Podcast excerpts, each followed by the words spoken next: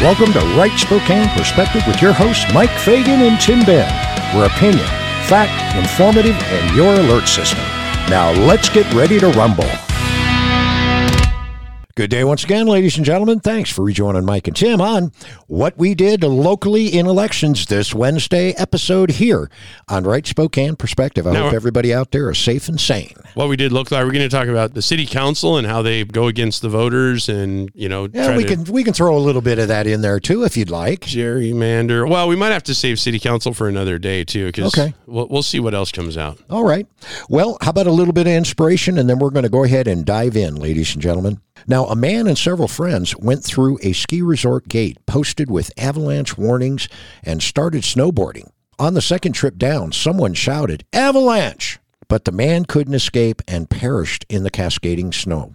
Some criticized him, calling him a novice, but he wasn't. He was an avalanche certified backcountry guide. One researcher said that skiers and snowboarders with the most avalanche training are more likely to give in to faulty reasoning. The snowboarder died because he was lulled into getting and letting his guard down. As Israel prepared to go into the promised land, God wanted his people to keep their guard up, to be careful and alert. So he commanded them to obey all his decrees and laws and remember his past judgment on those who disobeyed. They needed to be careful, to examine themselves and keep watch over their inner lives. This would help them keep their guard up against spiritual dangers from without and spiritual apathy from within. It's easy for us to let our guard down and fall into apathy and self deception. But God can give us strength to avoid falling in life and forgiveness by His grace when we do. By following Him and resting in His wisdom and provision, we can keep our guard up and make good decisions. You know the drill, folks. Father God, you are a loving God. Please help us to remain alert and follow you in loving obedience. In your Son's Jesus' name we pray. Amen. Amen. Now that inspiration almost sounded like yesterday's show. And, Exactly. and what, what led us into today's show because, you know, we, we allowed apathy and bad decision making to lead us to where we've gotten because we were deceived and we allowed ourselves to be deceived and we didn't seek wisdom and we just handed in the ballot. So we quit getting those donate, donate, and vote for this guy, that girl, that thing. And yeah, we, the outcome, you know, the outcome is what the outcome is. And I really hope people start standing up to government because elect who you want and they still won't listen to you after you elect them. but they're going to want your support next election season and a donation, by the way. Yeah, and you know, I based on yesterday's show, really blowing me out of my chair right now, Tim, that we even have to have in our face all the time now the next presidential election run for 2024. I mean, Right. everybody is just talking nothing about that. Or nothing but that, I should say. Right. And, you know, But what the- about the municipal election next year? Right. I mean, right. we got some huge elections coming up next year. Well, every, everybody does. I mean, all, the whole entire country. ha- The, the president is not supposed the pa- to read the Constitution. People, we need the press to read the Constitution too, and we need all these political candidates. You know, maybe including Donald Trump and Ron DeSantis. You know, Yeah. while I might like some of their policies, don't let the media control the narrative. Don't let your ego get in the way. You know, look at what the founders wanted. They wanted the president to be the weakest office Yeah. other than for military purposes to keep our country safe. Right. Commander in chief is the power of the presidency, and the power of the purse is in the uh, Congress, in the House, and the power to push the executive branch to do certain things pretty much lies in the Senate. Yeah, Right. you betcha. And and so that's the design that they had, and they wanted local government to control most of the things that affect our daily lives when it had to do with commerce.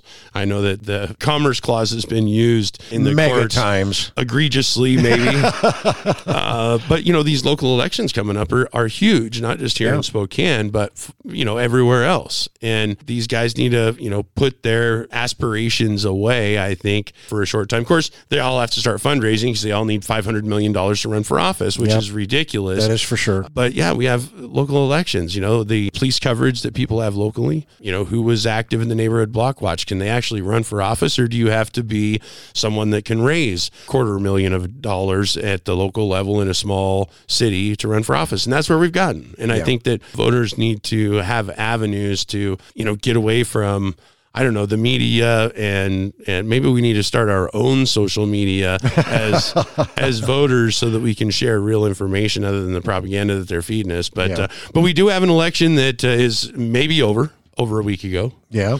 And we have the numbers as of Sunday. We didn't have the last counts, but we have the numbers as of Sunday. What happened in uh, Spokane County, and those are the elections that are going to affect you most because that's where your judicial money comes from at the county level. Three quarters of the county budget is spent on criminal justice, from law enforcement to the courts. Sure. So uh, where do we end up in our local elections, Mike? Well, I'll tell you, you know, as of Sunday night, ladies and gentlemen, we had 7,100 ballots left to count.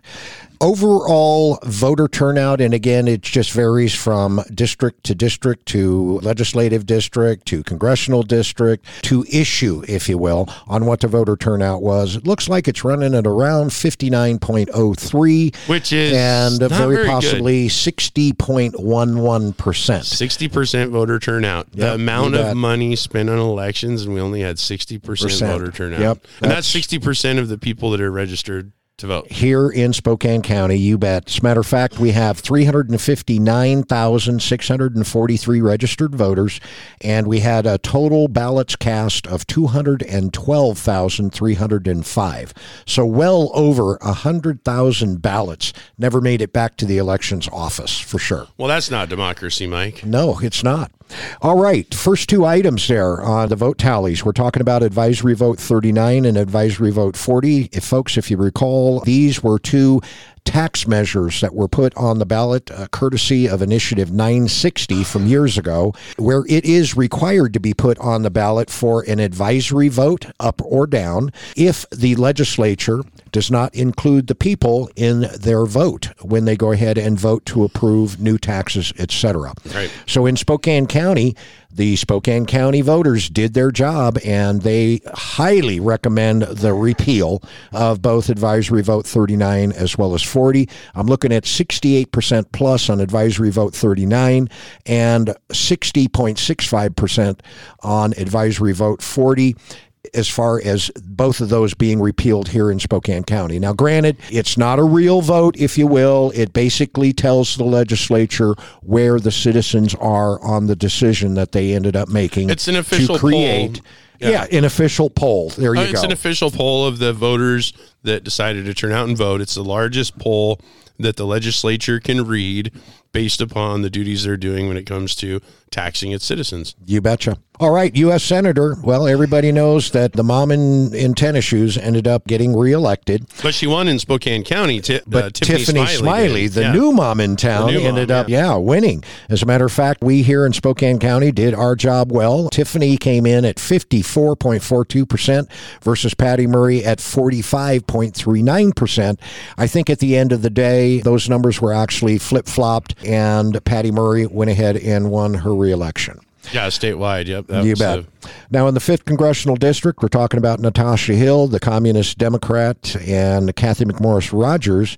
And we're talking about Cathy McMorris Rodgers in at over 56%. Natasha Hill, the Communist, is in at 53.5%. and that's what did you say? How how what, what percent? That was 56.27% for Rodgers and 43.5% Forty three. for Okay. Natasha. Forty three. Okay. You bet. Yeah, and, and that's Spokane County numbers. Of course, there's Spokane multiple County. counties in uh, District Five, Fifth Congressional District. So yeah, but she still did retain that seat for the U.S. House of Representatives. You betcha. As a matter of fact, it's my understanding she now moves to a rather powerful committee chair position and has Well, we'll everything to do with energy. And yeah, again, we'll see. Well, well, I mean, part of the thing with like yesterday's coverage, part of the problem with these never-ending elections is that we don't know how the caucuses will elect their leadership and representatives and people as far as you know their seat on different committees because they don't know exactly how this whole thing's going to shake out still so they can't hold their party elections for leadership Right. All right. Another state level election. We're talking about the Secretary of State. This is one where Tim and I were recommending a write in. And what we do have is the appointed Democrat, governor appointed Democrat, Steve Hobbs, was just recently announced as the winner and the new Secretary of State. Julie Anderson, who ran as an independent here in Spokane County, did very, very well against Steve Hobbs because Julie Anderson here in Spokane County came in at 53.3%, and Steve Hobbs was in at 0.91%. Right. So we did our job here in Spokane County, Well, but you know the thing of I it don't is, know. is I mean, a socialist. we were looking to do the Democrat. write-in of Yeah. Brad Klippert. You know how the write-in Wow, that's, campaigns that's are, a man. I long, mean, long, it's a long shot. Yeah. so we'll sure. see. So that was the Spokane County, but at state level, Hobbs is going to hobble right back into Secretary of State's Yep, office. You bet. Now we're looking at state representative positions, legislative district three. We're talking city of Spokane. We had Marcus Riccelli, Scotty Nicol. We're facing off. We had Tim Ormsby and Natalie Poulson facing off in the Marcus Riccelli, Scotty Nicol race. Uh, ballot rehab would not save the day at all. Wouldn't even be close. We're talking about 62 and a quarter percent for Riccelli and 37.65 percent for Scotty Nicol. In the other race here for the third legislative district, we're talking about Tim Ormsby in at 59.6% and Natalie Poulson in at 40.26%. And again, these numbers are as of Sunday night, ladies and gentlemen, in all transparency, okay? Right. Now we're well, looking and at of course in those races. I mean, this goes back to the gerrymandering of decades ago, where they carved the third district out, and we used to have the fifth legislative district over here in the Spokane area. And when they redistricted the state, they gave. Let me make sure everyone knows that back in the day, and this was a big deal. They gave Lisa Brown a seat. And the way they did that was redistricting the third district. There used to be a gal that was a Republican elected in the city of Spokane, fifth congressional or fifth legislative district and third legislative district were not full on Democrat. They were swing districts and Republicans can win. There was a Margaret Leonard. Go back and look at the records. Sure. So they gerrymandered to make sure there was blue dot here in Eastern Washington so that we didn't want to separate the state. I'm still interested in doing that.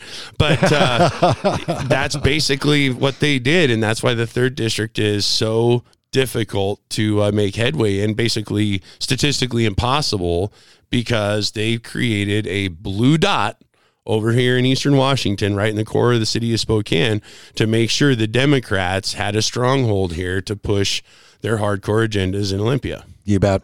Now we're going to move on over to Spokane Valley. We're talking about the fourth legislative district for state representative positions. First one of which is position one with Ted Cummings, the Democrat, against Suzanne Schmidt.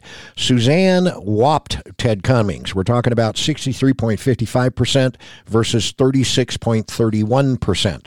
And a real funny, interesting background on Mr. Ted Cummings happens to be what? Uh, very possibly a union shop steward over at Oh, yeah. Kaiser. Right. And, you know, Yeah, so there was a lot of stuff there. yeah, there's Well, for he's been yeah. a Democrat activist for quite a while. Yeah. Yeah, you bet. And then the last race we'll cover here before we head off into break, we're talking about Rob Chase against Leonard Christian. Unfortunately, folks, it looks like the Romney esque Leonard Christian may very well be beating out Mr. Rob Chase. Leonard is in at 50.18% versus Rob Chase at 47.73%. Difference of 2.09%. And I got to wonder if Rob is out there rehabbing ballots and doing whatever he can to rehab whatever votes that Yeah, uh, he we'll can see. possibly rehab. All right, we got to take a break. We'll be rehashing the rest of the election here in a moment. A lot of your beef comes from Brazil, Africa, and China. Bet you didn't know that. The Spokane County cattlemen know that, and they are the ones advocating for country of origin labeling on the meat that we buy and feed to our families. Find them on Facebook right now. That burger you just got at your favorite drive through has over a thousand different DNAs in it. Well, you may want to consider buying from local producers. And in other words, folks, buy locally. The Spokane County Cattlemen are on Facebook and are there to advocate for you, educate, and inform you on what's happening in the global and local meat industry. With today's corona controlled society, the shopping restrictions, and possible rationing, making sure that your family doesn't experience food insecurities should be our top priority. You can do your part. Be secure. Buy from local growers and producers. The Spokane County Cattlemen know this and are here to help you. Find them on Facebook right now. And welcome back from the break, ladies and gentlemen. Thanks for rejoining Mike and Tim on what we did locally in elections this Wednesday episode here on Right Spokane Perspective. All right, jumping back in, we had some unopposed races here. We're talking about Senator Jeff Holy representing the 6th Legislative District in at 95% of the vote. We've got a 6th Legislative District State Rep Position 1. Mike Volz was running unopposed. He got 95% of the vote. State Representative Position 2, Legislative District 6, we had Jenny Graham versus Michaela Kelso.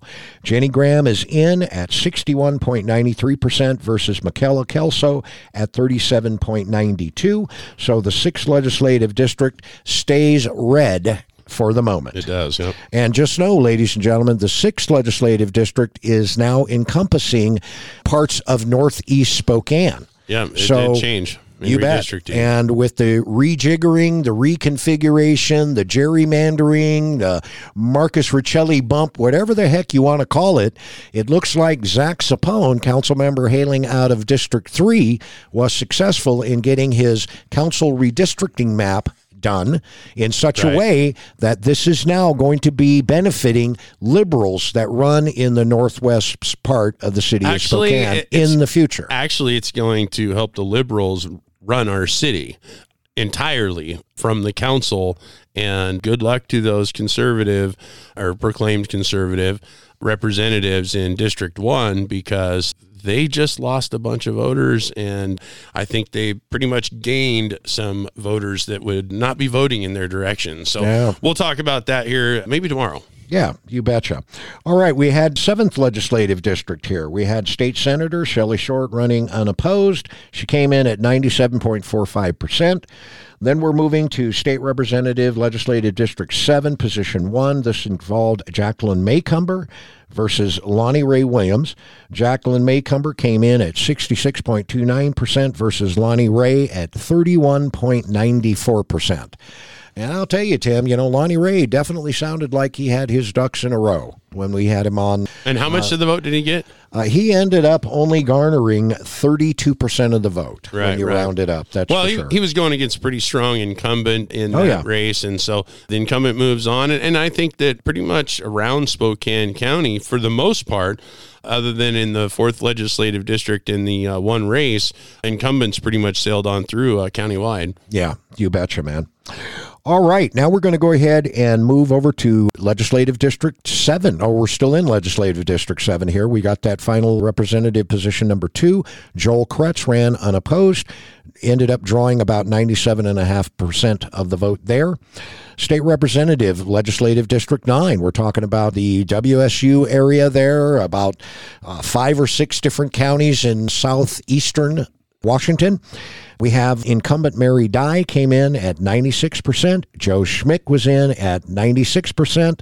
And then we're moving to the county commission. Now, the background on the county commission here, ladies and gentlemen, you know, during the redistricting and, and the configuration of the various commissioner districts, it was already acknowledged and a given that the Democrats would ultimately control two of the five districts. And it looks as though the voters that exist in those various commissioner districts are going to make sure that that particular statement is going to be the truth. well, well, that's kind of an interesting thing, too, because the voters told the government via elections. Yes, that we several times, several times that we did not want to add county commissioners to our county commission seats. We had three county commissioners. You know, what is it? Los Angeles County has five county commissioners, but they've got like 14, 15 million people, 15, something like that. Yeah, it's got gobs of people, 10 yeah, times the amount of might people. Might even be 20 million people. Yeah, a lot more. Yeah, I mean, it just is, it's amazing. So we said no to it over and over. And the legislature, through the means of Marcus Riccelli, gave us a vote that we basically had no choice in taking. We had to vote for five county commissioners. It changed the way we did our county commission elections because uh, instead of have a county-wide vote in the general election, it was district by district.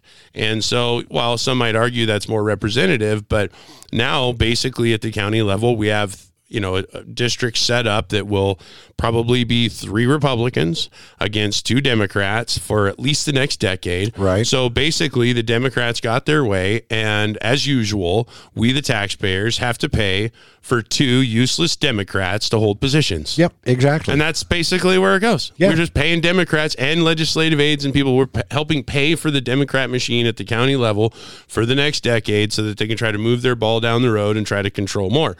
And it's taxpayers here that are, are going to be footing the bill for those three to two votes for the next decade for no reason. And I guess the voters knew better, but the government did it to us anyways. Yep, they sure did, boy, I tell you. All right, County Commissioner, District 1. We're talking about a race between Chris Jordan and Kim Plese. Kim Plese, unfortunately, only pulled 45 plus percent of the vote. Chris Jordan looks like he's going to be the commissioner for District 1 for sure. He's the Democrat. Spokane County Commissioner District 2, we're talking about a race against Democrat Amber Waldref and current council member Michael Cathcart. Michael Cathcart came in at roughly 45% of the vote. Amber Waldref came in at about 55% of the vote. Spokane County Commissioner District 3, we're talking about Josh Kerns and Wild Bill Schreiner. Boy, that guy was kind of trippy, wasn't he? Well, he, he, he was pretty ob- I mean, he, I didn't fa- hide the fact, even in uh, his uh, name that he put on the ballot, he was Wild Bill. Yeah. He goes, I don't affiliate with any party. I just like to party. okay, Wild Bill, whatever you say, man. Uh, every- yeah, so he yeah he, he partied his way all the way to the no party election. Yeah, no kidding, man. Josh Kerns came in at about 78% of the vote, while Bill Schreiner still took about 21% of the vote, man. Right. They Yep. sure did. All right, County Commissioner District 4. We're talking about Mary Kuney and Paul Brian Noble. We got 55% coming in for Mary Kuney and 43.5% with Paul Brian Noble. So it looks like Mary Kuney is on her way to winning re-election there for Yep. sure. County Commissioner, District 5, Maggie Yates and Al French. This was a close race. The newspapers were definitely covering it as a close race. I ended up getting a text from Al French about 30 seconds before I saw the headline that Maggie Yates conceded the race. So thank you very much, Commissioner Al French, for keeping Mike and Tim and the Right Spokane Perspective listeners in the loop with you. Congratulations on winning your reelection. That particular race, check it out last Sunday night. Al French was in at about 52%. Maggie Yates was in at just a little over 48%. All right, county assessor vote number one. We're talking about Tom Konis. He ran unopposed. He ended up scoring about 96% of the vote. You've got a very, very close race right now between Vicky Dalton and Bob McCaslin. We're talking about 50.2% for Vicky Dalton and 49.72% for Bob McCaslin. I'm thinking, Tim, that that is within the recount Well, we're going uh, to see parameters I mean, there- there- right now, there- but there's still, those 7,100 votes left to count. So I mean, that could get closer. Could. And so uh, obviously it would be automatic recount, and and you know that you know a big. I mean, we're talking a thousand votes here. Right, right. You're talking. Well, and we're also talking about. So let's go back to the city council race where we saw the total flip flop in the election because of ballot harvesting and the counting that went on for city council president with Wendle Uh-huh. versus Brian Banks, Right.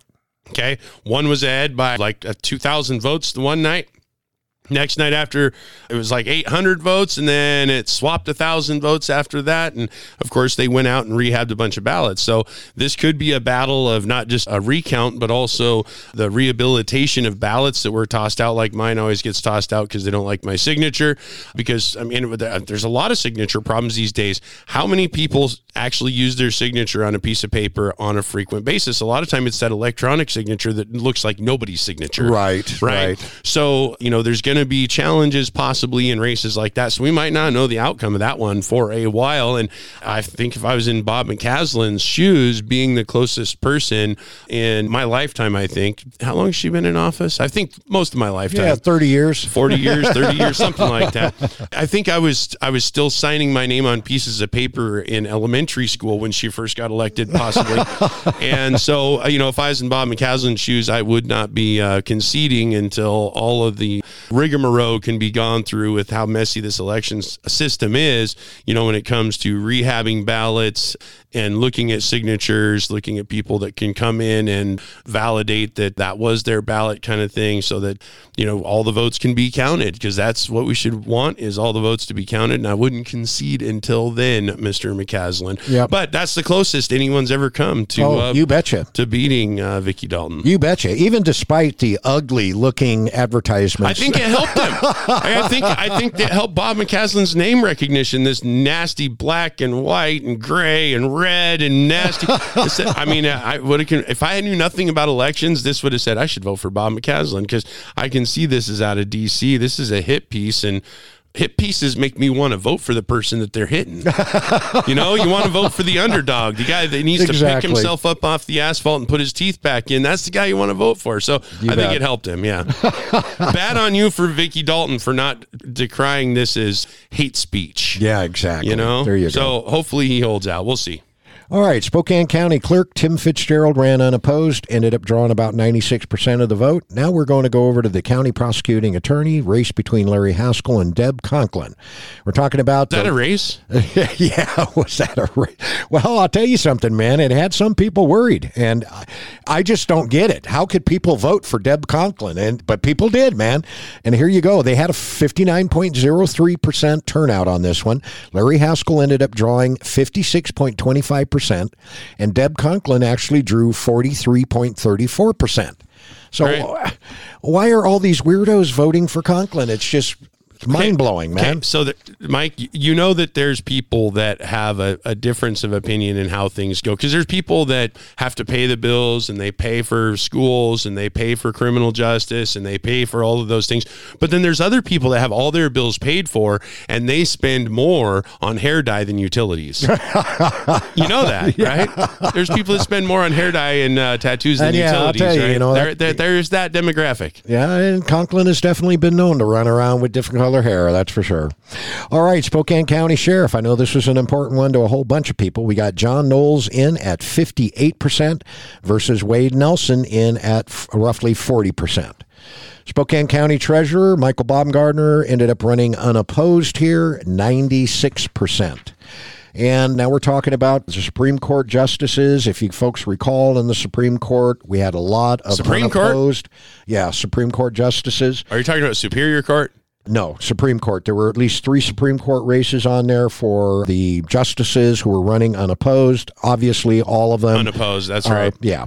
And then you've got District Court Judge Patrick Johnson, unopposed. He went back in. District Court Judge 2, Jeffrey Smith, unopposed.